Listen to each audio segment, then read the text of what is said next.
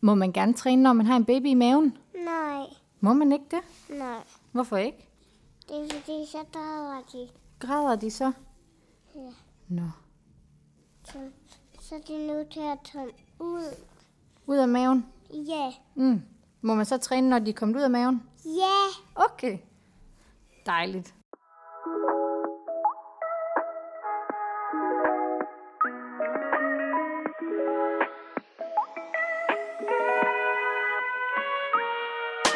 Velkommen til Motion. En podcast for dig, der er interesseret i fysisk aktivitet under en graviditet og efter en fødsel. Vi tager løbende emner op, der skal bidrage til mindre bekymring og mere bevægelse for dig, der er gravid eller nybagt mor.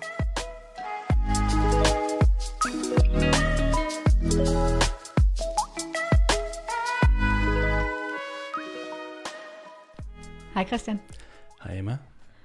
Velkommen til dagens episode. Mange tak og i lige måde. Jo tak. Vi skal snakke lidt om øh, kost i dag. Ja, ved du noget om kost? Øhm, lidt, men øh, jeg har ikke noget uddannelse inden for kost. Jamen, det samme her. Så øh, jeg tænker, vi har øh, fået, vores, øh, fået en gæst med i studiet i dag, mm. der kan hjælpe os en lille smule. Øh, vi har nemlig besøg af Morten Elsø, og Morten Elsø, han er kanskend i molekylær ernæring og fødevareteknologi. Han er øh, kendt som en sundhedsdebattør, særligt på de sociale medier, men også som underviser og populær foredragsholder. Og øh, så har han sammen med Anna Gormand en øh, populær podcast, der hedder Detox Din Hjerne. Øh, velkommen til, Morten. Tak skal I have. Jamen, øh, Morten han vil hjælpe os lidt i dag. Jeg håber, du vil hjælpe os med at guide os igennem øh, kost- og ernæringsområdet i forhold til en graviditet, men også øh, hvad man kan holde fokus på øh, efter en, øh, en fødsel, hvor der ofte er en, en, en stor motivation for, at, at, for, den, for, den, for kvinden og den nybagte mor, der, der gerne vil i såkaldt tilbage i form. Ikke? Øhm, så vi har øh, flere ting at tage hul på. Øhm, det er jo blandt andet noget, som øh, mange øh, gravide bliver gjort opmærksom på, måske også bliver mere opmærksom på under graviditeten, øh, det her med ernæring, hvor meget betyder den for selve graviditeten og for barnet, men også i forhold til den øh, vægtøgning, som jo skal ske. Ja, det er præcis. Og der er også mange, der sådan, igennem tiden har troet, at de skulle spise for to.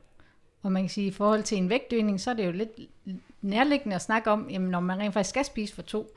Øhm, for sådan ud fra øh, teoretisk set i forhold til vægtøgning, så klassificerer vi det jo lidt ud fra BMI. Og man kan sige, normalvis så øh, er vi ikke helt vildt glade for at bruge BMI, men lige i den her sammenhæng bliver man på et eller andet punkt nødt til at bruge BMI i forhold til ligesom at guide ud for den her vægtøgning. Øhm, og hvor man kan sige, at for en normalvægtig kvinde, jamen der guider vi ud for de her 10-12 kilo i, i vægtøgning. Øh, Hvis man har en normalvægtig BMI, og er man over 30 i BMI, jamen så er det 6-9 kilo, man skal, man skal bestræbe sig efter i vægtøgning. Øhm, og man kan sige, det er jo meget kontrolleret ud for de her øgede fedtdepoter, som jo egentlig også ligger lidt i forlængelse af det her med at spise for to, at hvis man har et højt kalorieindtag, jamen så øh, er der også en tendens til at kunne have en øh, forøget fedtmasse under en graviditet. Ja. Men betyder det så, at man så øh, skal spise væsentligt mere under sin graviditet, nu her, når man har et barn, der, der vokser ind i maven? Som udgangspunkt ikke. Mm. Jeg ved ikke, om vi skal bringe Morten på banen her. Jo, men altså, det, det, det er jo det er jo sjovt, at det, det er sådan en, øh, en idé, man kan have. Jeg kan godt forstå, hvor den kommer fra. Der er jo et barn inde i maven, der er et ekstra liv, og så tænker man, man skal spise for to, og det er jo sådan set også sandt. Man skal bare ikke spise for to voksne. Øh, man skal jo spise det ekstra kalorier, som skal bruges til, at det her barn øh, kan vokse, og til, at øh, kroppen kan lave de forandringer, øh, som også kræver energi, som er nødvendige for, at barnet det trives undervejs i graviditeten. Mm. Øh, og det er jo blandt andet vækst af livmoren, øh, vækst af dannelse, vækst af moderkage, øh, og en masse andre forskellige ændringer, der sker i kroppen. Så det skal man have ekstra kalorier til, og det kan man jo så beregne, hvor meget det er. Og det vil jo så principielt være sandt, at det er for to, men igen, det er så bare for meget, meget lille nummer to. Ja. Øh, og og øh, i starten af, af graviditeten, der er det kun 100 kalorier ekstra, man skal have dagligt, og det er altså ikke særlig meget. Nej. Nå, hvad, hvad, hvad vil det egentlig svare til? Måske to æbler eller sådan noget. Ja. Og hvor meget skal en, en voksen have i dagligt øh, kalorieindtag? Det afhænger jo meget af størrelse og aktivitetsniveau og muskelmasse og så videre, men et, et, et eller andet sted mellem måske 1700-1800 til 3000 kalorier dagligt, hvis man er meget fysisk aktiv. Ja, så foster har et meget lille kalorieforbrug, når det i starten ligger Ja. på 100 kalorier. Og så ved dem, der har været gravide øh, før, også godt, at væksten i starten er ikke det samme som væksten i slutningen, altså de sidste tre måneder, de sidste trimester, der stikker det jo typisk af på en måde, hvor man tydeligt kan se det. Og det passer også med, at på det tidspunkt, der skal man faktisk op og have måske 500 kalorier ekstra dagligt. Og det svarer til sådan to tredjedel af et normalt måltid, ved at sådan, hvis man sådan skulle prøve at, at sætte det i, øhm, altså måle det på en måde, som sådan er til at forholde sig til. Ja. Så det er jo en, en, en, en mærkbar øh, forøgelse af, både kalorier, men også af mad, øh, man skal ind i løbet af dagen. Men, men der ved man så også, at øh, mange gravide vil opleve øh, en tiltagende appetit øh, gennem gra- graviditeten, og, og øh, hvis man lytter til den, så vil det ofte egentlig klare helt sig selv. Øh, Ja. Ja. Det synes jeg er en vigtigere pointe endnu. Altså både når vi taler om myten, når man spiser for to voksne, hvis man kan sige det sådan, øhm, og også når vi taler om de her kalorieantal. Begge dele giver kun mening at tale om ud fra en øh, præmis om, at når vi får at vide, hvor meget vi skal spise, så bestemmer det, hvor meget vi skal spise. Øh, hvilket jo ikke øh, passer. Det er en forkert præmis. Altså vi mennesker spiser jo på baggrund af signaler. Mætheds- og sultsignaler. Øhm, og, og det bare for at vide, at man skal spise mere eller mindre. Det har jo typisk ikke den store øh, effekt. Det kan så godt have det, når man er, øh, altså nu siger jeg den store effekt, hvis du siger til nogen, der gerne vil tabe sig rigtig, rigtig meget, eller rigtig gerne vil tabe sig, så skal du spise mindre, så ved vi godt, det har nul effekt på, på vægten. Fordi vores, vores spisevaner er noget mere komplekse øh, og drevet øh, af noget andet end bare vores fornuft. Men i det her tilfælde, der kan man være så motiveret til at følge det, man synes, man skal gøre undervejs i en graviditet, så man kan tvinge sig selv til at spise i fravær af sult. Og det er da altså ikke noget af det, vi har talt om nu, der rent faktisk øh, fører hen til, at man skulle konkludere det, at man skal tvinge sig selv til at spise mere. Det, der kan give mening, det er at holde øje med sin vægt undervejs i en graviditet. Og det behøver man ikke gøre hver eneste dag, og det behøver man måske slet ikke gøre overhovedet. Men det sker faktisk undervejs, øh, når man går til jordmoren, så vidt jeg husker. Hmm. Og man vil jo også opleve, at, øh, at, at øh, man, vægten kan jo øges lidt i sådan små spurter. Det er ikke nødvendigvis sådan, at man øh, øger, sådan ekspon- øger sin vægt eksponentielt stille og roligt øh, det samme mængde. Det vil ske lidt øh, i forskellige tempi. Øh, så, så egentlig en rigtig god pointe det her med, at, øh, at ofte så vil øh, sige, kroppen øh, og øh, de signaler, der sendes, vil ofte klare det lidt selv Mm. øh, i høj grad, og at man nødvendigvis ikke ikke at man skal smide al kontrol, men, men der er måske det at skulle styre det så væsentligt ind, er ikke nødvendigvis en hjælp. Mm-hmm. Jeg tænker også netop den der med at sådan smide al kontrol. Jeg synes også en gang imellem, jeg støder på kvinder, der sådan har den der attitude med, at jamen, jeg skal jo alligevel blive stor. Mm. Så, så hvad nytter det egentlig? Hvorfor skal jeg overhovedet øh, være bevidst omkring min kost? Fordi jeg skal jo alligevel have en vægtøgning. Så, så den spise for to kan sådan lidt blive en, en tilladende tanke, tænker Ja, du? ja, de sådan gør det egentlig til tilladt over for dem selv, ja. at det er okay, fordi nu skal de jo alligevel have den her naturlige vægtøgning. Mm.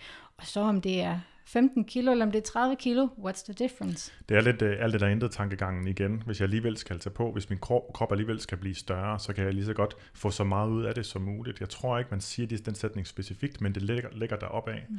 Det, som er værd at, at have for øje her, det er, at den eneste grund til, at sætningen, nu må jeg godt, giver mening, det er fordi, man førhen har tænkt, jeg må ikke. Og det, det er det, der desværre er den generelle tendens i vores tilgang til kost og kontrol over kosten. Det er at sætte forbud op, som egentlig har den primære effekt, at det giver os øh, lyst til at øh, give slip på forbudene. Det giver os lyst til at bryde dem. Øh, det giver os lyst til de ting, der er forbudte. Og øh, jo mere kontrol man indfører over sin kost, jo større bliver behovet for et kontroltab. Øhm, det vil altså sige, at hvis man siger, jeg giver mig selv lov til at spise alt muligt under min graviditet, og hvis man ikke har haft den lov før, så vil man typisk ikke spise op til der, hvor man får mest mulig nydelse. Nej, man vil langt overskride det. Det vil altså sige, at man vil i situationstegn proppe sig. Øhm, fordi nu må man, fordi efter man har født, så skal man selvfølgelig tilbage på en eller anden striks kostregime eller en slankekur af tankegangen. Mm. Øhm, og der vil jeg bare, grund til at nævne det her, det er for, at man kan fange sig selv i den tankegang og så se, jamen du får faktisk ikke mere nydelse ud af at spise mere, end du har lyst til og brug for. Bare fordi du har givet dig selv lov. Øh, og, og det er et godt tidspunkt at fange den, fange den på. Sige, jamen jeg må gerne spise alt, hvad jeg vil. Ja, men det er faktisk et rigtig godt udgangspunkt at have for sin kost generelt. At jeg må spise alt, hvad jeg vil. Alle typer af fødevarer, alle mængder på alle tidspunkter. Fordi først der er man egentlig fri til at vælge baseret på, på, på ens præferencer, på ens sult og ens mæthed. Og også kunne ignorere sociale øh, omstændigheder, der påvirker. Mm. Så, pointe. så, så lige øh, sæt streg under, under, under den øh, i den her sammenhæng. Mm. Jeg synes, det er en god point, og- også fordi, at noget, hvis man har med, med, med gravide at gøre, og det, det går egentlig også igennem, hvad man siger, noget af den videnskabelige litteratur, det er, at, at mange gravide oplever det her øh, øh, kontroltab. At øh, lige pludselig så er kroppen på vej et sted hen, og det er man nødvendigvis ikke sådan her, hvor man føler sig lidt som medpassager her i, i bussen. Ikke? Øhm, og, og der kan det jo hvad man siger, være nærliggende så lidt på en eller anden måde give tabt og sige, så, så følger jeg bare med her, og der kommer nogle tilladende tanker. Men det bliver jo en god pointe nemmere, hvis man så også ikke har den her helt så hvid tankegang, at man kan egentlig spise det, man har lyst til, Mm. øh, hvis man lytter efter, hvad man, siger, hvad man har lyst til, men Ja. også øh, sin, sin sult og sin, sin mæthed, ikke mindst. Og det kan være svært for nogen faktisk at mærke, hvad de har lyst til, fordi det kan føles som lyst, når man giver sig selv lov. Men det er to forskellige ting. Lyst til noget sødt kan man måske lære at kende, typisk når man lige har spist noget salt, så kan man mærke, at nu stiger lysten til slik. Det er reelt lyst til noget sødt. Mm. Lysten til at spise slik kan for eksempel i den her situation opstå som i, at nu er jeg gravid, så nu må jeg godt, eller hvad det nu ellers kan være. Eller nu har jeg jo alligevel givet slip, så nu kan jeg lige så godt. Det har ikke noget med lyst at gøre. Det har noget med endelig at give sig selv tilladelse. Så, så det er en god idé at være opmærksom på det. Alt peger på, at i langt, langt, langt størstedelen af tilfældet, så de, den lyst, de præferencer, man har til mad undervejs i graviditeten, skal nok sørge for, at man får det, man og barnet har brug for. Væksten er jo som sagt ikke særlig stor i starten. Mm. Og det vil altså også sige, at får man ikke særlig meget mad indenbords, fordi man for eksempel har kvalme og kaster op tit, jamen så tager kroppen fra, ja, så tager, tager man egentlig fra kvindens krop og giver til barnet. Det, som allerede ligger der øh, af, af næringsstoffer, som der er brug for. Så det skal også nok gå. Ja, fordi som vi også snakker om i, i episode 2 i forhold til myter omkring øh, graviditets- og efterfølgelsestræning, der kommer vi også lidt ind på det her med, at, jamen, at, at barnet tager ressourcerne først. Mm.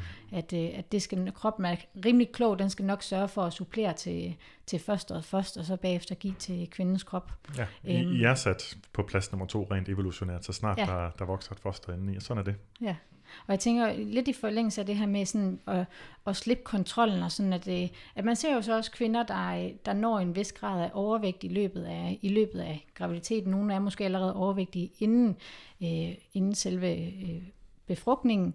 Øhm, men vi ved jo også, at der følger en del risici i forbindelse med det her med, med overvægt i, i graviditet. Mm. Ja, altså, der- er øget risiko for, for en øh, lang række af de, vi kalder risikofaktorer, altså nogle af de komplikationer, der kan ske i forbindelse med en, en graviditet, og øh, tingene er jo egentlig sådan, så sådan, at, at hvis man er, er overvægtig, når man skal føde, øhm, øh, og så, så er der en øget sandsynlighed for, at man har komplikationer under øh, graviditeten, men øh, den gravide vil ofte have øh, brug for mere fødselshjælp. Øh, der er også større risiko for at udvikle graviditetsdiabetes, svangerskabsudgiftning. Der er også en større sandsynlighed for, øh, for tidlig fødsel, og der er også graviditetsdiabetes og svangerskabsforgiftning øger sandsynligheden for det i sig selv. Og dermed også, øh, i, i bund og grund, det er ikke sådan helt overstået, når graviditeten og fødslen er overstået. Øh, der ses egentlig også, at øh, barnet har større sandsynlighed for at, at udvikle øh, både overvægt, men, men også udvikle diabetes 2, ligesom moren egentlig også har det. Også egentlig formentlig øh, flere år efter fødslen. Øh, så, så der er bestemt noget her, hvor man siger, hvor, øh, hvor kosten spiller en rolle, og ernæringen spiller en rolle, øh, generelt set, mm. hele livet selvfølgelig ikke også, men også øh, under graviditeten. Vi ved, som vi har gennemgået tidligere, at motionen spiller en væsentlig rolle øh, for at reducere risikoen for stort set alt det, jeg lige har nævnt. Øhm, men når det kommer til kosten, så er, vi lidt inde på det nu. Hvad bør det, det primære fokus være, når vi tænker på, at, at hvis man nu er øh, nervøs for, at, at lad os sige, vægten løber løbsk, mm. øh, hvad, hvad vil man sådan helt overordnet set nogle gange så hjælper det bare at få styr på det basale. Mm. Hvad, skal man øh, holde, holde styr på, tænker du? Jamen, det, det, det er jo desværre ikke så simpelt, fordi jo, det simple svar er, at det afhænger af individet. Hvis man har tendens til, øh, altså hvis, hvis, hvis ens vægt har været stabil inden, øh, man ikke er i gang med en stor vægtstigning, så vil jeg prøve at gøre sig lidt anderledes som overhovedet muligt og nyde min graviditet. God pointe. Mm. Øhm, der er ikke nogen krav, forventning eller noget positivt nødvendigvis at hente ved at forsøge at tabe sig eller holde en vægtstigning på ingen kilo overhovedet under en graviditet, selvom man er svært overvægtig. Øhm, og det kan være enormt stressende, det kan være hårdt øh, mentalt, og det skal vi have med altid i vores, øh, i vores snak om det her. Så, øh, så jeg vil sige, jeg vil hellere snakke om, hvordan forebygger du, at din angst for, at overvægten skader dig og dit barn, eller øger risikoen for forskellige ting, hvordan forhindrer du, at det kommer til at påvirke dig, så du får en dårlig graviditet, og måske også sender dig ud i et endnu dårligere forhold til mad og krop efter graviditeten. Øh, der vil jeg simpelthen holde fokus. Der er ikke noget, der peger på, så vidt jeg ved i hvert fald, at det er en god idé at tænke over at tabe sig under graviditeten. Faktisk så er det noget, der direkte frarådes. Øhm, og det at være overopmærksom på kosten undervejs, i, ud fra et kontrolperspektiv eller en kontroltilgang, det er der heller ikke noget, der tyder på godt for nogle mennesker overhovedet. Så jeg vil vende tilbage til, til øh, at bare sige, at undervejs så vil jeg prøve at være bevidst om, hvad min krop den fortæller mig. Så vil jeg ære de behov. Men der under ligger selvfølgelig også at ære, at når jeg faktisk ikke har lyst til mere slik, så stopper jeg med at spise det, i stedet for at tænke, nej, nu har jeg jo givet mig selv lov. Mm. Jeg ved godt, det læner sig op af det, jeg sagde før, men det er faktisk ret, nu at gentage det, for, for at holde fokus på det, jeg mener er det vigtigste. Og det vil altså sige, at der er plads til alle de ting, der normalt er, er plads til. Der er også plads til nogle andre ting. Øh, men så snart man hører sig selv spi, øh, sige, at jeg fortsætter, fordi jeg må, eller fordi nu er jeg gravid, så det er ikke gode argumenter. Gode argumenter er, fordi jeg stadig har lyst. Mm. Ja. Øhm, og det kan man lige så godt øve sig på under graviditeten, som på alle mulige andre tidspunkter. Så man, man, man i princippet kan, kan spise det, man har lyst til, men det er jo så heller ikke det samme som at overspise. Ja, for det har man, man faktisk ikke lyst til. Men altså overspisning er faktisk ikke noget, der er drevet af lyst. Det er jo drevet af nogle andre argumenter. Så det, det er rigtig fint, du nævner det, det ord, synes jeg. Kan du prøve at give et par eksempler på, hvad det for eksempel kunne være drevet af? Ja, det er i hvert fald ikke drevet af lyst til mad. Øhm, overspisning er typisk drevet af, at, eller kan være drevet af, at man har lyst til at dulme nogle negative følelser. Øhm, og det kan man have lært som håndteringsstrategi tidligt i sit liv og har taget med videre. Øhm, det kan være, sådan den normaliserede overspisning kan være, at man bliver siddende og tager portion 2, 3 eller 4 ved bordet, fordi det er sådan, man gør, eller hyggen den stopper, tænker man, øhm, hvis man rejser sig fra bordet. Øhm, det kan også være, at man øh, siger ja tak til alt, hvad der tilbydes, fordi man ikke er god til at sige nej tak, eller ikke har lært at gøre det. Det er også en slags normaliseret overspisning, altså hvor man er mæt, men hælder ovenpå, fordi at man får det tilbudt. Eller det, som jeg har beskrevet nogle gange nu, at man spiser på regelbrud. Hvor man tænker, jeg havde en regel om ikke at spise det, eller det var forbudt, men nu har jeg gjort det, så kan det hele være lige meget øh, tankegangen. Mm. Eller på andre tilladende tanker, som, som simpelthen bare det, nu er jeg gravid, så nu må jeg godt. Som ligger sig opad. Så det er alle sammen en række, som man kan sige, kognitive argumenter for at spise, hvor man giver sig selv lov, i stedet for at lytte til, hvad har jeg lyst til. Mm. Jeg tænker også meget det, du sådan nævner nu her, at, øh, man bliver lige pludselig også bevidst om, hvor meget kultur der egentlig ligger i, i mad. Altså sådan, at ja. mad øh, er jo egentlig ikke bare sådan et basisbehov, vi egentlig har, men at der også er rigtig meget kultur forbundet med det, og med vores, med vores spisevaner. Og så blander vi os i, hvordan hinanden spiser hele tiden. Det skulle vi nok til at lade være med. Mm. Men det kan vi jo nu ikke øh, lige sørge for, at alle ikke gør nu. Og det man også vil måske støde på som gravid, det er, at man kan få tilbudt et stykke kage, og så kan man sige nej tak, og så kan man sige, åh, oh, du må jo ellers godt nu. Du spiser jo for to. Og så skal man fandme også til at forholde sig til det. Hvad skal mm. jeg svare dertil? Og der kan det være nemmere nogle gange bare så at tage imod, end at skulle komme med et svar, som man siger, øhm, blandt og udenom. Kunne være, at det var det eneste, man vidste, og så ville det blive en konflikt. Mm. Eller også så kunne man sige, øh, ellers tak, jeg har ikke brug for det en gang til. Men i den forlængelse, så, så omvendt kan man jo så også opleve, øh, eller gravid kan i hvert fald opleve, at det der, dem må du ikke spise. Det ja. skal du ikke passe på med at spise. Hvad, hvad har vi egentlig af, af man siger, fødevarer eller ting, der er i vores kost, som når man bliver gravid, man skal være opmærksom på? Ikke at enten at spise. Er der egentlig nogle ting, man ikke må? Øhm. Ja, altså der er, nej, der er aldrig noget, man ikke må 100%. Og sådan er det jo. Det stemmer jo godt overens med, at vi ved, at, at det fødevares øh, sådan sundhedsværdi øh, handler altid om mængde. Det handler også om sammenhæng, altså hvilken kostmønster det ellers sådan indgår i. Men der er nogle ting, man skal være særlig opmærksom på. Øhm, det ved jeg også godt, I to godt ved. Mm. øhm, og, det, og det er der også mange, der godt ved, men lige præcis sådan noget som store øh, rovfisk, altså dem, der ligger øverst eller langt oppe i fødekæden, der har man en tendens til i sådan en fødekæde at ophobe eller opkoncentrere tungmetaller. Så derfor så man sige, at man skal undgå en masse fisk, som de fleste ikke spiser alligevel. Mm. Sådan hej, for eksempel.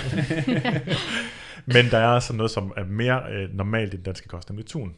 Og øh, der er sådan noget, er det albacore, den dyre tun på dåse, det er den værste. Den billige tun er lidt bedre, men som gravid skal man holde sig fra begge dele primært. I hvert fald til så små mængder, så det er nemmere mm. bare at sige, lad være. Så er der A-vitaminrige, meget A-vitaminrige fødevarer. Det er der typisk ophobet i lever, så sådan noget som levertræn. Ja. Heldigvis er der så meget andet i lever på steg, så det må man godt spise lidt af. Ja. Hvad har vi ellers? Jamen så er der vel også, at man øh, skal være opmærksom på at ikke indtage for meget koffein. Øh, man må gerne maks tre kopper i løbet af en dag, men man skal også være opmærksom på, at der er andre læskedrikke og fødevarer, eller hvad man sige, øh, ja, læske, øh, læskedrikke, der indeholder koffein, det skal man være opmærksom på. Mm. Og det at være opmærksom på, det er jo bare sådan rigtig ukonkret, ikke? Og det, og det er ikke for at være efter dig, men Nej. det er fordi, hvad fanden betyder det? Jeg er, jeg er opmærksom på, at jeg drikker det. Man skal må, måske mere specifikt lægge lige mærke til, ja, sådan noget som hvor mange kopper og, drikker jeg lige nu, mm. ja. og hvad skal jeg egentlig holde mig under, og hvordan skal jeg sikre mig det? Ja. Og det er også af cola og så videre, ikke? Jo. Ja. ja. Så er der også sådan noget, det har været meget populært i Norge at snakke om uh, aspartam. Jeg har også set, at du havde et opslag inde på din Instagram-profil om det her med, um, om man må drikke for eksempel light sodavand, når man er, når man ja. er gravid. Det er også uh, meget interessant, fordi som noget misinformation øhm, er, øh, kommer ud af det blå. Anden misinformation er baseret på noget faktuelt, baseret på noget videnskabeligt, som så måske er blevet fortolket lidt forkert eller overreageret lidt på, og, og det er det sidste, der er tilfældet her, tror jeg. Mm. Øhm, der har været et studie, et dansk studie faktisk, øhm, som fandt en, en, en sammenhæng mellem mødres indtag af light sodavand og risikoen for, øh, for tidlig fødsel. Og her var det altså så godt nok kun for tidlig fødsel inden for et øh, sådan sen for tidlig fødsel hedder det. Mm. Ikke meget tidlig for tidlig fødsel. Øhm, og der har man så tænkt, at jamen, når den sammenhæng er der, så skal, så skal vi advare mod det. Det har fødevareautoriteterne faktisk ikke været enige i. Hverken den europæiske fødevaresikkerhedsagentur eller Fødevarestyrelsen mener, at der er belæg for at advare mod det. Og når man læser studiet grundigt igennem, hvilket nogen jo skal, øh, det har jeg også gjort, så kan man se, at øh, dem, der drak mest light sodavand, den, øh, den type øh, for tidlige fødsler, det var mest korreleret med, eller det var korreleret med overhovedet, eller hang sammen med, det var medicinsk induceret for tidlige fødsler, altså ikke spontant. Mm. Og det man vil tænke, det, det er, hvis aspartam, som var det, man havde, dem der har skrevet studiet, faktisk også havde en hypotese om, kunne gøre det, så vil der altså være en, en biologisk mekanisme, hvor det går ind og sætter gang i fødslen, før kroppen er klar til det. Øhm, men, det her, men det var der altså ikke nogen af. Det var altså kun medicinsk induceret. Det vil sige, at der er en læge, der har sagt, jeg synes, vi skal sætte din fødsel i gang tidligere. Mm. Og hvordan lægen har skønnet, at det var en god idé, det indgår så ikke i det datasæt, de har til det her studie. Det vil altså sige, at der er en meget, meget, det er meget, meget sandsynligt, eller i hvert fald kongruent med, at der har været det, der hedder en confounder. At dem, der drak meget light sodavand, de har også haft en anden adfærd, eller en anden vægt, eller en anden risikoprofil for noget andet, som hænger sammen med, at de har tilvalgt light sodavand, måske Mm. for et forsøg på at være sundere, for altså ved at fravælge sukkeret. Og så har, de, så har lægen besluttet, at de skulle i gang med, med fødslen. Var det for teknisk? Nej, det er fint. Jeg, jeg kommer bare i tanke om, at der er jo generelt, øh, aspartam fik jo øh, rigtig dårlig ry, har jo generelt stadig dårlig ry, men fik et dårligt ry, blandt andet fordi der, der er blevet lavet den øh, sammenhæng, ikke årsagssammenhæng, med at man så, at der var mange overvægtige, der mm. Drak, øh, jeg vil sige, kunstig sødet øh, øh, sodavand og så videre, og dermed blev lavet sammenhæng, at øh, det førte til overvægt. Ja. Øhm, og i den tænker jeg bare, at vi ser jo, at øh, hvis der er et langt flere, der drikker øh, øh, aspartam og, eller aspartamholdige sød, fød, øh, sød, fødevarer, øhm, og de også er overvægtige, så ser vi jo, at der er en langt større tilfælde af for tidlige fødsler blandt overvægtige. Mm. Det er bare mig, der spekulerer lidt, men, men jeg tænker, om der er, en, er noget der, der måske var med i studiet. Der er noget, som ikke er afdækket nok til, at vi kan udelukke det, og da de forklaringer i sig selv er meget mere sandsynlige, end at aspartam skulle kunne gøre det, så, øh, så tør jeg godt sige, at øh, nu har jeg også en kone, og jeg har to børn, det vil sige, hun har været gravid to gange, og der har altså ikke været nogen restriktioner på. Så som fagperson, der har sat mig ind i det, der ser jeg ingen øh, intet i litteraturen, der skulle indikere, at det var farligt at drikke light sodavand, eller specifikt noget sødt med aspartam undervejs i sin graviditet. Vær helt tryg ved. Og det er jeg også fordi, at det man glemmer nogle gange, når man laver den her type studier, hvor man altså kun observerer på, hvad har folk gjort, og hvad altså effekter og udfald. Der kigger man ikke på mekanisme. Det glemmer vi. Og, og mekanisme handler om, hvordan interagerer stoffet altså aspartam med kroppen, og det ved man faktisk ikke rigtig meget om. Og det man ved, det er, at det er sammensat af to naturligt forekommende aminosyre. Det spaltes allerede nede i starten af tyndtarmen og bliver optaget som helt normale stoffer. Øger ikke koncentrationen af noget som helst i kroppen efterfølgende, fordi vi får det i, så- i så lille grad. Og hvis det gjorde, så ville det gøre det i meget mindre grad, end hvis du spiste et øh, stykke kyllingpålæg, eller drak øh, et glas juice. Så der er simpelthen ikke noget belæg for, at der skulle være nogen øh, direkte øh, effekt af aspartam eller andre sødemidler, i det her tilfælde på, på, øh, på øh, risikoen for for tidlig fødsel eller andre komplikationer. Mm. Jeg tænker også noget af det, der går lidt igen på alt det, du også nævner, også lidt det her med, faktisk med mængde. Altså sådan, mm. at det tænker jeg også er relevant at snakke om, jamen drikker vi øh, rigtig meget light sodavand, eller er det måske bare lige mm. et glas om ugen, måske sågar, at og også lige så meget i forlængelse af mad og fødevarer, hvilke typer fødevarer vi indtager, ja. det her med mængde, at det også er vigtigt at se på. Ja, og der vil jeg sige, hvis det nu er Cola, øh, Cola Zero eller Pepsi Max, de er søde med de samme sødestoffer, bare i nogle forskellige koncentrationer, øhm, så øh, kommer du ikke i nærheden af nogle mængder, hvor jeg vil tro, det kunne gøre nogen forskel. Øh, det gør du i hvert fald ikke, før du for længst har ramt øh, den, øh, en for høj mængde af koffein.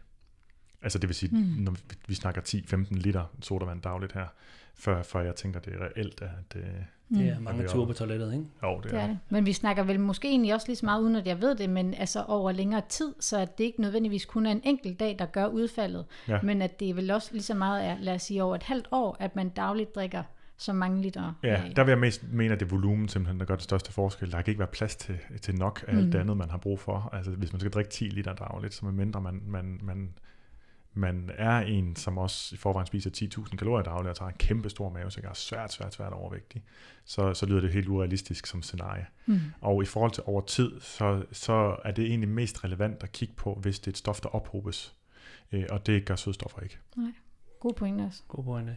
Nu har vi sådan lidt været inde på, øh, hvad gravide skal være opmærksom på, øh, begrænse eller måske undgå. Øh, hvad, med, hvad skal der være fokus på i kosten generelt? Hvad er, hvad er anbefalingerne, og er der egentlig noget, øh, hvis vi kigger på danskernes kost generelt set, noget vi mangler, noget vi skal sørge for at få mere af, som måske kan være væsentligt under en graviditet? Altså man skal jo, sådan en simpel ting som man skal opbygge et nyt skelet.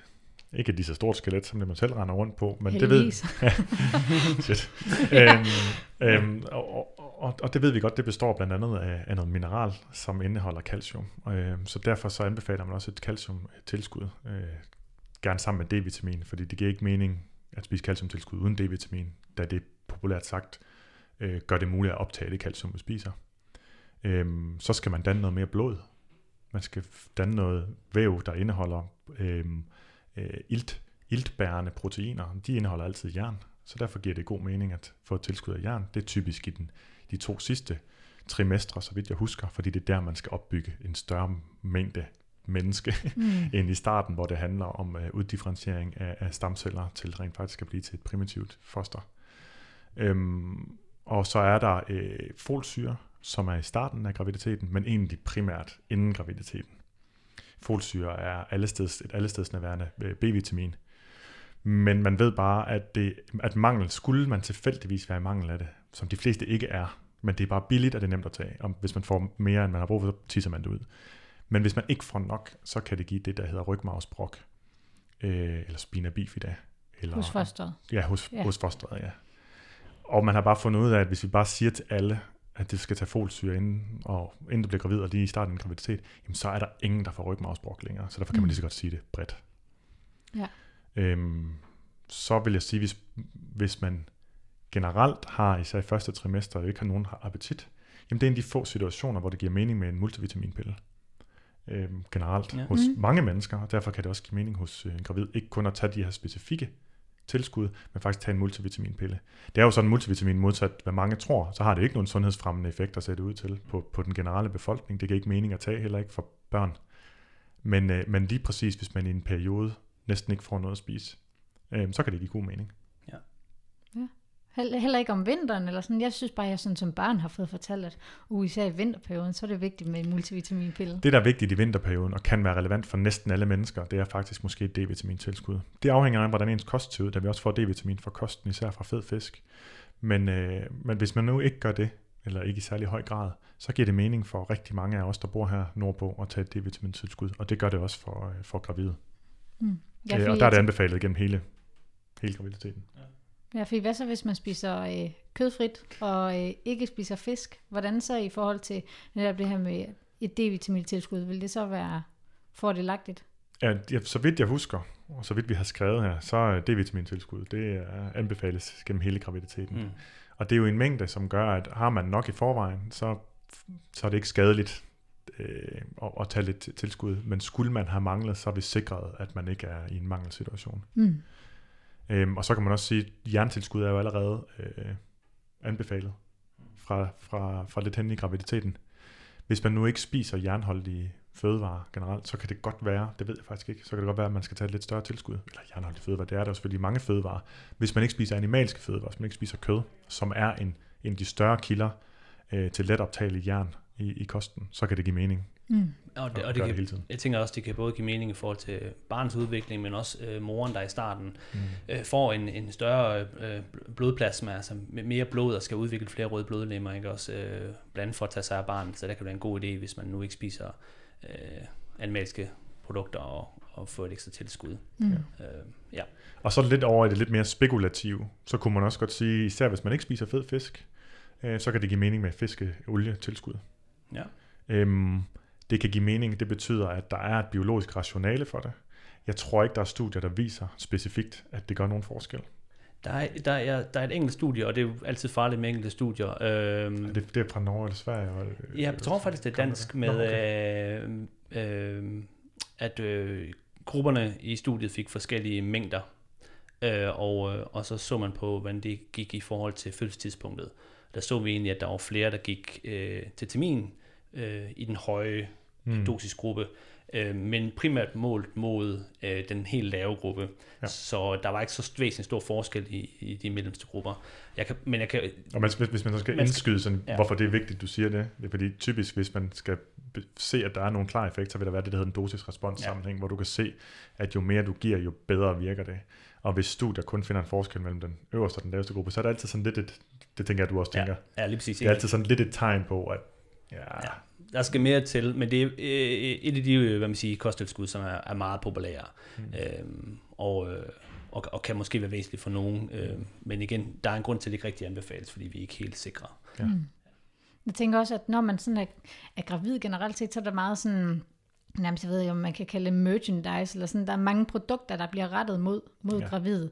Øhm, og nu så jeg nemlig også, at du havde på et tidspunkt det her med, at øh, der var lavet særlige kosttilskud mod øh, ufrivillig barnløshed. Øhm, og du ligesom var inde på at snakke mm. omkring, om der er hold i de her kosttilskud, eller om der ikke er. Ja, jeg brugte faktisk ikke engang så lang tid på, øh, på den del af det. Jeg gad godt have gået mere ind i det. Men, men jo, det var en, en, en kosttilskudsvirksomhed, som i sit, sin, ens primæ, deres primære jeg sige, mission, som de selv havde beskrevet, det var faktisk at hjælpe øh, folk, som gerne ville have børn, og som var ufrivilligt barnløse. Og produktet hedder også noget med fertility. Øhm, det er bare sådan, at der er ikke nogen kosttilskud, der i sig selv ser ud til at have nogen effekt på vores øh, fertilitet. Men det spiller lige ind i den her diætkultur, Mm. hvor vi tror, at alt løses gennem kosten. Det vil altså også sige, hvis ikke man kan blive gravid, så må det være kosten, det er noget med. I stedet for at kigge alle de andre veje, hvor vi faktisk ved ret meget om, hvorfor det kan være svært for folk. Og hvor det jo typisk altså også har noget med manden at gøre, ikke bare noget med kvinden. Og kan være et samspil mellem de, de ting, det ved I sikkert meget mere om, end jeg gør. Øhm, så det ærger mig rigtig meget. Det man kan se, det er, at, at folk de så tænker, at det er fordi, jeg ikke har spist sundt nok, eller godt nok, eller fordi jeg ikke har taget det tilskud, at jeg så ikke bliver gravid. Og der er altså bare ikke rigtig noget, der tyder på, eller der er intet, der peger på, at det er manglen på kosttilskud, der gør, at folk de ikke får børn. Og der er altså heller ikke noget, der tyder på, at det er kosttilskud er løsningen. Kosttilskud er typisk kun løsningen, når problemet er manglen på et næringsstof. Det giver slet ikke mening at tage specifikke kosttilskud, før du har etableret, at du rent faktisk mangler de stoffer. Og, og, og det virker måske banalt at sige det, især i jeres selskab. Nå, men det hedder jo trods alt også et tilskud, tænker Ja, jeg. altså, det gør det, men man har en idé om, at når noget er godt, så må mere af det samme være bedre. Mm. Og det er forkert. Mm. En grundpræmis, det er simpelthen forkert. Og hvis vi taler om vitaminer og mineraler, det lyder bare sundt. Bare det, at vi synes følelsesmæssigt, det lyder det sundt, så må det også betyde, at mere af det må være sundere. Og at vi har en sundere krop. Altså vi kan også se her i coronatiden, der er kosttilskud også igen en ting, der markedsføres mod. Mm. Så kan du forebygge corona. Ej, det er der ikke rigtig noget, der peger på overhovedet. Så, øh, og så, så er der, der er kun ét, tror jeg, vist nok øh, kosttilskud, som, som har, hvor det er muligt at lave en sundhedsanprisning. Og det er zink, og så vidt jeg husker, lyder den i retning af, zink bidrager til naturlig fertilitet. Kan bidrage til naturlig fertilitet. Mm. Det man skal vide, det er, at hvis du er i zinkmangel, så kan det, være, så kan det påvirke din fertilitet mm. negativt. Så er det næste spørgsmål, vi skal huske at stille os, det er, er vi i zinkmangel i Danmark? Og der er svaret bare klokkeklart nej. Mm. Det er man i lande, hvor man er fejl- og underernæret. Og det er zinkmangel er et kæmpe problem internationalt, og overhovedet ikke i Danmark. Så det er også værd at have med, hvis man er ved at blive lokket til at købe noget særligt zinkholdigt.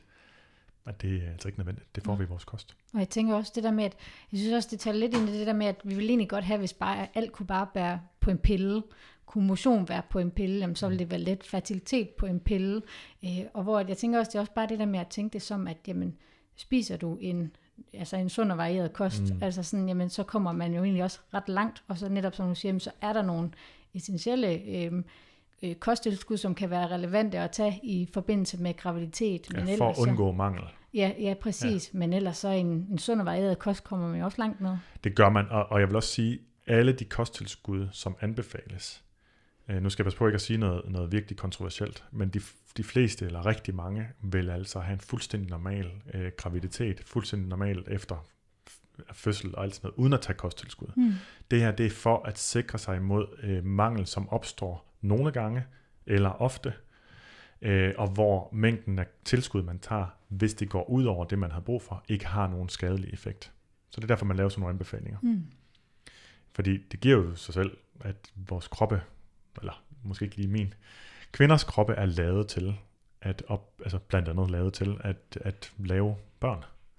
Og det er de faktisk rigtig gode til. Det har brugt ret, ret mange millioner år på at forfine den evne til at sætte, sætte ja, igen, kvinders krop i, på, få en anden plads, rent Mm. prioriteringsmæssigt. Og så øh, sørge for, at barnet det skal nok klare sig. Og jeg tænker lidt nu, sådan, nu øh, hørte jeg mig selv sige også varieret kost, fordi mm. den tænker jeg også lidt taler ind til det her med kultur og sådan noget. Det der med, at, at øh, den står sågar også først i forhold til de her anbefalinger med, at man skal spise øh, sundt og varieret. Hvor jeg tænker, at det der med at spise varieret, mm. altså øh, skal det altid ses på ugebasis, eller kan det også bare være på daglig basis? Og sådan, hvad tænker du der? Altså først så tænker jeg måske at snakke om, hvad vil det sige at spise varieret? Og den, jeg synes næsten den nemmeste måde at, at betragte det på, det kan være, at I har en bedre måde at gøre det på, øh, men det er at sige, det er, hvor man ikke har skåret hele fødevare, fødevaregrupper ud af sin kost. Mm. Det, det er sådan set det. Så spiser man typisk varieret, for så får man jo netop lidt af alt. Øhm, man behøver ikke spise vildt varieret til alle. Altså nogen tror, man skal spise, at alle måltider skal være sammensat, så de er varieret. Det behøver man ikke. Man kan principielt, hvis man har tre måltider, kan det ene bestå af grøntsager, det andet bestå af animalske produkter, og det sidste bestå af stivelsesholdige produkter eller Mm. fuldkorn. Det er ikke så sensorisk tilfredsstillende, så det gør vi ikke. Men, men det vil fint kunne lade sig gøre. Øhm, man vil også godt kunne have nogle dage, hvor man spiser ret ensidigt, og så andre dage, hvor man spiser ensidigt, men af de andre typer af fødevarer. En dag uden grøntsager, en Mm. dag meget grøntsagsrigt, hvis det er det, ens præferencer er. Og de underlige tilfælde kan jo faktisk godt opstå i en graviditet. At der er nogle dage, hvor man overhovedet ikke har lyst til noget, men man rigtig meget har lyst til noget andet. Og øh, det kan man fint gøre. Det er ikke farligt. Mm. Det er fuldstændig ufarligt at spise uvarieret en dag. Det er også fuldstændig uvar, hvad hedder det, ufarligt at gøre det en hel uge. Det er over længere perspektiver, man typisk skal, skal kigge på det. Ja, for jeg møder tit mødre, der sådan, øh, siger, at øh, det, de primært gerne vil ændre i deres kost, det er faktisk at spise varieret. Mm. Altså sådan, hvor jeg tænker, jamen, altså, om det rent faktisk er det, der er mest essentielt at kigge på i deres kost, om det er det der med at skulle spise varieret. Man kan jo selvfølgelig starte med at spørge dem, hvad de mener med det. Ja, præcis. Øhm, og ja. udforske den. Så hvad betyder det, når du siger, at du gerne vil spise varieret? Mm. Så vil du ty- typisk få et mere øh, konkret svar. Ja. At jeg vil gerne spise mere af et eller andet. Okay. Så kan man undersøge, hvad det, om det giver mening at skrue op for det. Hvor meget spiser du af det nu? Ja. Øh, for eksempel. Ja, for jeg tænker også netop den der med, at når man så har født, jamen så, så ændrer den der sådan madkultur sig lidt i forhold til, at i graviditeten, så giver vi lov, det er okay. Eller ikke, undskyld, vi, men der er mange, der ser sig selv i den situation, hvor de giver, øh, giver lov til at spise. Giver lov og giver los. Ja, ja, ja lidt. Øhm, men så har de født, så står de på den anden side, og så kan man sige også bare sådan øh, kropsligt i forhold til, hvilket kropsideal man identificerer sig med, jamen så er det lige pludselig den sådan i gåsøjne normale slanke krop, man skal til at identificere sig med, og indskrive sig i den sådan normalitet. Så der er jo rigtig mange, der prøver det her med sådan populært sagt at komme tilbage til deres gamle krop. Hmm. Hvad tænker du sådan, hvor kan man starte sådan en proces henne? Altså, jeg tror, man skal starte den med at erkende, så hurtigt som man kan komme til det, at det kommer aldrig til at ske. Mm. Man kan godt få en krop, man er glad for. Man kan få en krop, der kan en masse ting. Man kan også få en krop, der måske kan alt det samme, og så kunne den jo lidt mere, fordi den kunne også føde, og den kunne også, øh, den kunne også arme, og den kunne alle mulige andre ting. Men man får ikke den krop, man havde før. Det er der ingen af os, der gør. Rent teknisk, så har jeg en anden krop i dag end i går. Eller i hvert fald, der er der nogle ting, der er Ja. anderledes. Der er sket nogle større omvæltninger, når man har været gravid, og når man er født. Så, øh, så man kan ikke få den samme krop tilbage. Men man kan bestemme sig for, hvad man godt kunne tænke sig, at ens krop skal kunne. Og hvordan man, godt, hvordan man tror, eller undersøge, hvordan man bedst trives i sin krop. Mm. Så vil jeg træffe beslutningerne ud fra det. Det er, um, det er en farlig glidebane for de fleste at uh, lede, ude, lede ude rundt omkring for at se, hvad er den rigtige krop at komme tilbage til. Um, som, som kan jamen, komme til faktisk at spænde ben for ens liv og ens fokus, altså resten af livet. Øhm, når man får et barn, så, øh, så kræver det nærvær. Og øh, det er ikke noget, nok både bare at være fysisk til stede, hvis man sidder og tænker over, at man skal tabe sig, mens man skulle være mentalt til stede også, så, øh, så har det en negativ effekt på relationen. Mm. For jeg tænker også, den proces med at, at, at, altså at kigge på sin kost, være fokuseret på den, jamen det tager jo også noget Mm. mm. fokus, øh, og at man lige pludselig prioriterer det, som jo skal hentes et andet sted fra, altså sådan, og Mm. man har jo højst sandsynligt ikke lyst til, at det skal hentes fra, øh, fra barnet af. Jeg vil sige, at øhm, noget, som de fleste overraskes over, når de får børn, det er, hvor meget tid det tager og den tid tages fra noget andet. Mm. Hvis man har været meget, øh, brugt mange timer dagligt på at planlægge og kontrollere sin kost før, så kan man godt glemme det bagefter. Ellers så er der i hvert fald kun to ting tilbage. Barnets behov og mad. Og det er lidt et tomt liv, vil jeg våge at påstå. Så barn skal sandsynligvis sænkes betragteligt for, hvad man synes er sund mad. For nogle mennesker, dem der har haft det sådan meget sundhedsfokus inden, Mm. mm. som jeg tænker, der også er mange af jeres lyttere, der, der det kunne have. Ja. Øhm, der skal det simplificeres. Altså den standardsætning hjemme hos os, når vi snakker om, hvad vi skal til aftensmad, det er, det skal være hurtigt, det skal være nemt. Mm. Samme her. Og det er Ja. den helt rigtige prioritering. Det mener jeg. Mm. Og det giver plads til meget Jeg tror også, man skal være, øh, eller man bliver i hvert fald bevidst om, at, øh, at når der er et barn, måske kommer der også to, øh, så har man svære forudsætninger til at træffe alle de øh, madvalg, man Mm. måske gerne vil, eller optimere hen imod. Ikke? Øhm, og simpelthen fordi, at der er afbrudt søvn, og der er mindre af søvnen. Ja. Og det gør det bare generelt sværere for os at træffe beslutninger og bruge handlekraft og være beslutsomme. Mm. Øhm, og, og der bliver man simpelthen nødt til at indfinde sig i, i, i den struktur, der nu er. Øhm, og det betyder også, at man, man sætter forventningerne efter, hvad der er realistisk. Og det er, den, det er det, der hedder accept også, eller kunne kaldes accept. Ikke? Og accept er en fantastisk ting at arbejde med øh, i forskellige situationer i sit liv. Og især her, for det modsatte af accept, øh, sådan som jeg oplever det, det er modstand. Og konstant modstand er enormt taxerende. Det er stressende, kunne man også, kunne man også sige. Så accepter, at nu er vilkårene anderledes. Hvis man food preppede alt og spiste super sundt, øh, hvad end ens definition var på det før, øh, så øh, kan man øh, hele tiden være stresset over, at man ikke gør det længere, eller man kan acceptere. Og jeg vil absolut anbefale øh, den sidste mulighed så hurtigt som muligt. Derfra kan man selvfølgelig stadigvæk heldigvis gøre nogle andre ting. Man kan sige, så hvad er the bare essentials i forhold til en kost, der giver mig, hvad jeg har brug for, og mætter godt, uden at øh, snyde kalorier ind i kroppen på mig, skulle jeg lige til at sige, fordi der er jo nogle fødevarer, der er designet til at få os til at spise mere, end vi har brug for. Altså egentlig for, at vi køber dem, Mm. men det er det, der er effekten. Mm.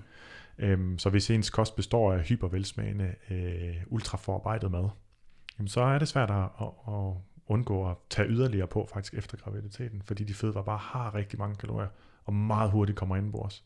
Og det er sådan noget som, som muffins og cookies og kager og så videre. Mm. De fleste mennesker har heller ikke primært lyst til det, hvis de virkelig mærker efter deres lyst, og ikke er drevet af, at jeg ved ikke, hvad jeg skal gøre, eller nu kan det være lige meget.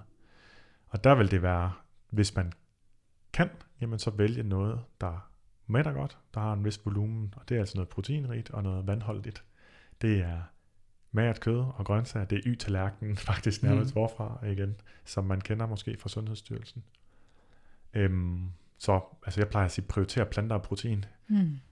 Det er bare en huskeregel, der virker for mig, i forhold til, når jeg sammensætter et måltid.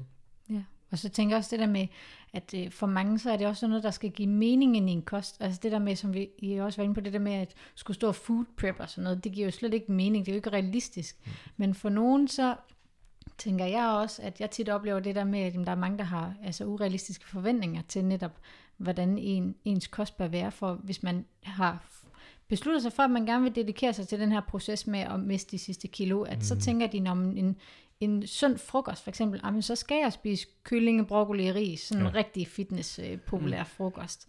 Øhm, så det der med at få startet en øh, refleksionsproces omkring, jamen, hvad er rent faktisk øh, en, også en realistisk, øh, et realistisk måltid? Men jeg tænker, at den, den tankegang hænger i forlængelse af det, vi startede med at snakke om, at øh, hvis man øh, laver en tilladende tanke om, at øh, under graviditeten, så skal jeg bare have lov at, at give los og spise, mm. øh, og øh, måske lykkes det ikke rigtigt med træning, heller ikke øh, at få træning gennem af forskellige årsager, dem har vi gennemgået tidligere også, hvad der kan gøre det så svært, og hvor mange barriere der er for at komme i gang med motion, eller være fortsætte motion gennem graviditeten, at man så også ser, øh, og det er veldokumenteret, at øh, nybagte mødres motivation for at komme i gang med at træne efter en øh, fødsel er enormt stor. Og den tænker jeg, det, det fravær og den, den, den sort tilgang under graviditeten, hvor man så kan også, den er jo fuldstændig samme, bare med modsat foretagende til, at nu skal, det være, nu skal vi give den fuldstændig gas mm. efter, en, efter en fødsel, og nu skal jeg tilbage i form. Mm. Og så øh, er, det, er det striks kost og kontrolleret kost mm. og øh, meget træning. Øhm, og jeg tænker, det er en lidt, det er to sider af samme sag i forlængelse af hinanden. Øh, og, øh, og Det er penduludsving fra ekstremer ja, hele tiden. Lige præcis, ikke? Jo. Øhm, og, og det er egentlig noget, der, hvad man siger, som Morten sagde det godt i forhold til, at det skaber enormt meget modstand, fordi det er bare en, en meget svær situation at, at udføre alle de handlinger og alle de fravalg i, efter en, øh, efter en fødsel. Også fordi øh, der er altså en anden prioritet, og det er man, jeg tror jeg, som mor, men egentlig også som hvis vi begge to fædre. Ja, men mest som mor. Ja, de har førstepladsen der, ikke? Men, men man er jo meget bevidst om den prioritering, der er. Øh, men det betyder ikke, at der ikke kan være modstand, fordi man gerne vil alle de andre ting. Det er faktisk en rigtig, rigtig, rigtig god pointe, synes jeg. Det, der faktisk tit, tror jeg, øh, går galt, det gør det i hvert fald i mange andre sammenhænge, det er, at man tænker, for at veje op for det, der skete i mm. går, hvis man nu tager sådan helt normalt, nu er det ikke graviditet eller fødsel eller noget som helst, for at veje op for, at jeg spiste for meget i går, skal jeg skrue op for reglerne i dag. Men det, at jeg skruer op for reglerne i dag, gør det så uopnåeligt, så jeg falder i eftermiddag, spiser rigtig meget i aften, og så i morgen tænker jeg, nu skal jeg skrue op for reglerne i dag. Og det kan ske på kort tid. Jeg har fanget mig selv i det for nylig, fordi jeg havde en uge, hvor jeg næsten ikke fik trænet, så tænkte jeg, så laver jeg et mere ambitiøst træningsprogram næste uge for at veje op for det. Hov, Morten. det er jo lige præcis det, Ja. der går galt normalt. Det er, at man egentlig øger barne, når man ikke har gjort det så godt, som man gerne ville. Og dermed sænker sandsynligheden. Mm. Det kontraintuitive er så faktisk at gøre det modsatte. Det er så at sige, at jeg skal, det, det, jeg skal ikke sætte barnet så højt herefter, for at modvirke alt det, jeg gjorde. Jeg er nødt til at acceptere, at det er sket. Og så sige, hvordan øger jeg egentlig sandsynligheden for at komme i gang? Og det handler typisk, når det handler om bevægelse, om at starte med at sænke barnet så meget, så man kommer i gang og gør det jævnligt, og ikke arbejder på at træne så meget, som man arbejder, arbejder på at opbygge en vane med at komme afsted til træning. Mm. Og det, der er det folk, de overvurderer, hvor vigtigt det er at komme hurtigt i gang, og undervurderer, hvor vigtigt det er at få en rutine, der holder på sigt. Fordi Og det ved du. Ja, men det er jo noget, af det, meget, noget, jeg. noget, noget af det, som, som er, øh, er noget af det mest effektive på en lang bane. Ikke? Det er jo, at man gør en kontinuerlig indsats. Øhm, men hvis man hele tiden gør en svingende indsats, så er der enormt meget modstand. Ja. Øh, og man, der er enormt mange nederlag. Og mange indre diskussioner, som Ja. fylder og fylder og fylder. Og det bruger tid og tankekraft for alle mulige andre ting, som giver værdi. For eksempel ens barn og familie, man nu har Ja. fået. Ikke? Ja. Øhm, det, der er jo svært, det er, at man nok i virkeligheden skal give slip ret hurtigt, eller jo hurtigere man gør det, jo bedre, på alle de forestillinger, man havde om, hvordan det var at blive mor. Jeg tænker, det er lidt der sagt end gjort. Og Det bare det. lægge det fra sig. Men det er umuligt at gøre, hvis ikke man ved, at det er, en god, at det er der, man skal lægge sin energi. Mm. Nu øh, håber jeg ikke, at jeg træder nogen over tæerne. Jeg håber jeg generelt ikke, men det sker en gang imellem. øhm, vil jeg sige, at de sidste 4-5 år har jeg sådan lagt mærke til på Instagram, at nogle øhm, fitnesskvinder, hvis jeg må tillade mig at sige det, de er selvfølgelig meget mere end det, men det er profilen på Instagram, som bliver gravide, og så på den ene eller den anden måde bliver det en lidt karikeret version nu her, ikke? siger jeg, at det bliver så godt, og jeg træner under hele min graviditet, og bagefter så laver jeg det her træningsprogram, som I kan følge med i, hvor jeg og så videre og så videre. Jeg glæder mig til, at vi har tænkt os food prep, og vi har jo også tænkt os at fortsætte med at være lige så sociale som før. Det skal altså ikke bare blive sådan noget, og min blog bliver heller ikke en mommy blog eller noget som helst.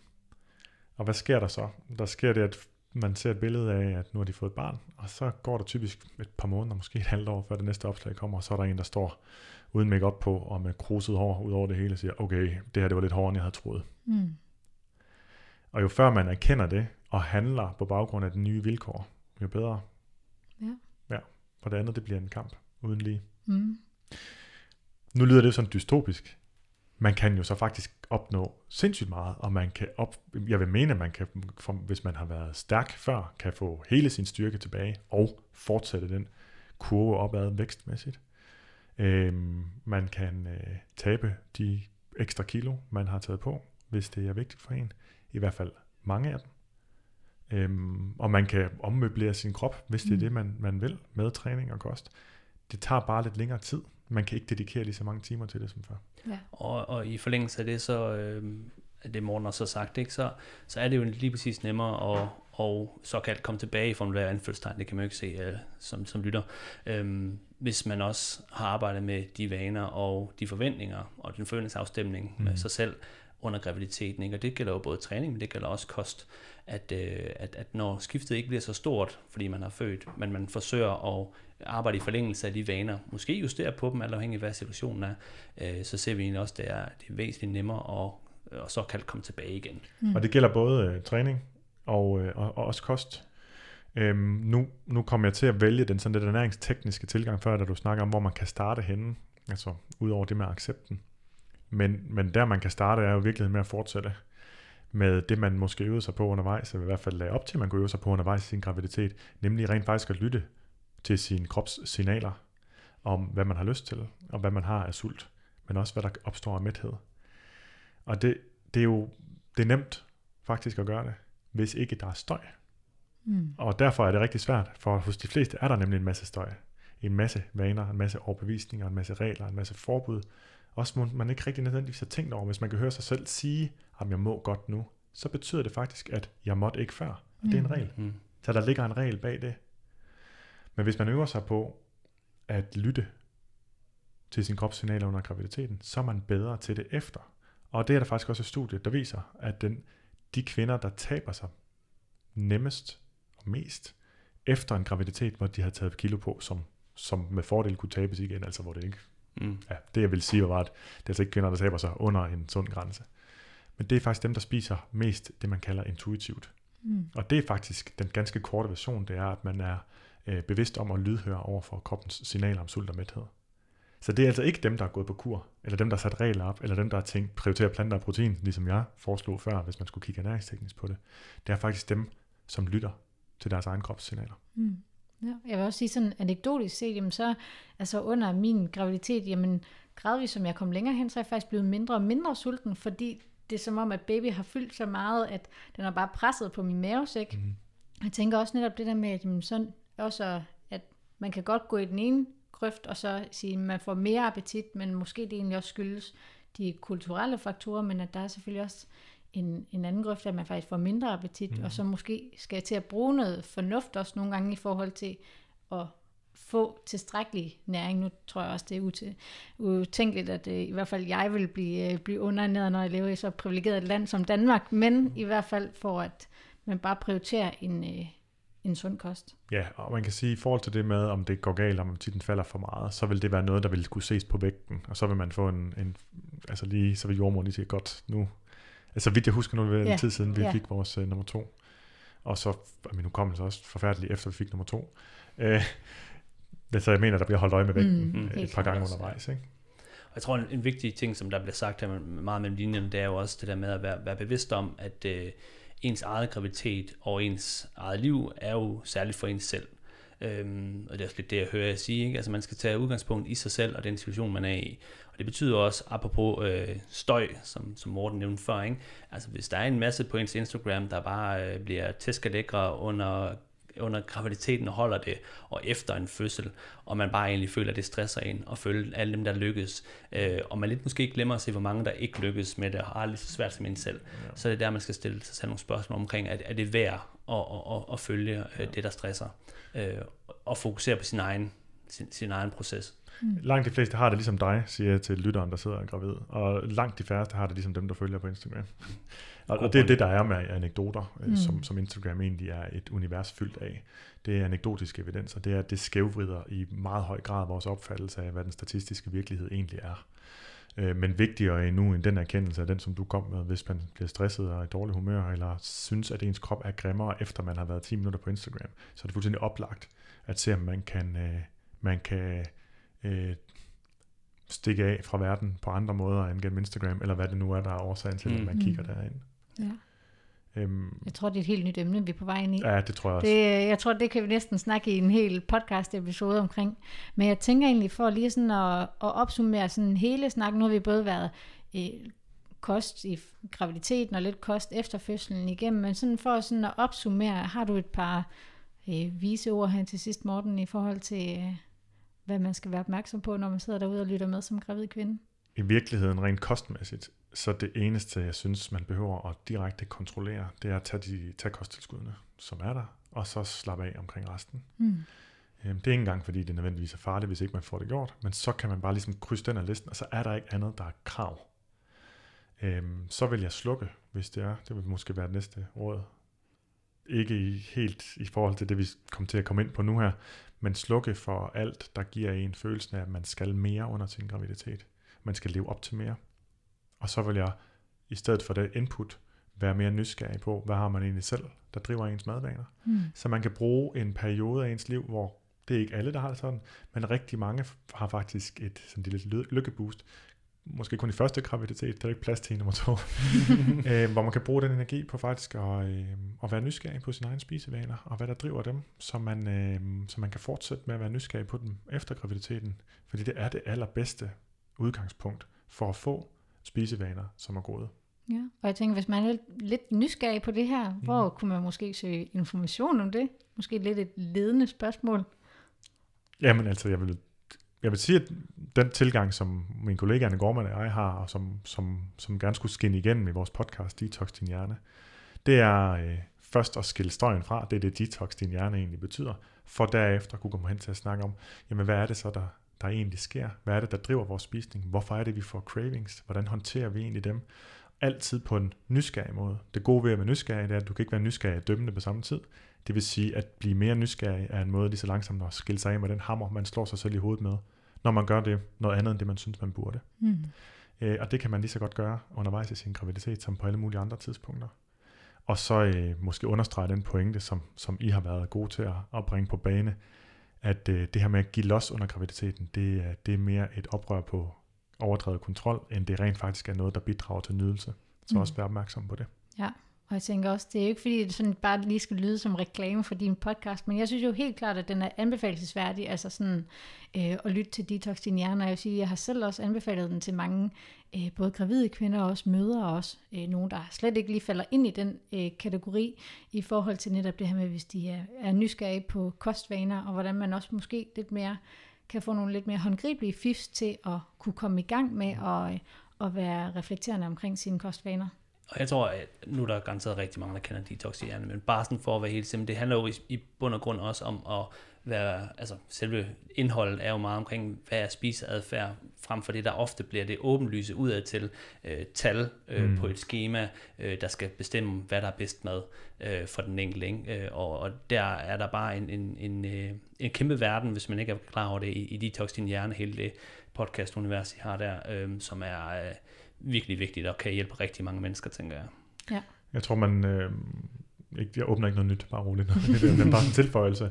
Øh, langt de fleste, øh, også rent samfundsmæssigt, har vi en tilgang til kost, der er baseret på en præmis om, at øh, vores, øh, vores madvaner er drevet af fornuft. Altså vores direkte ønske om, jeg vil gerne spise sådan, og så gør jeg det.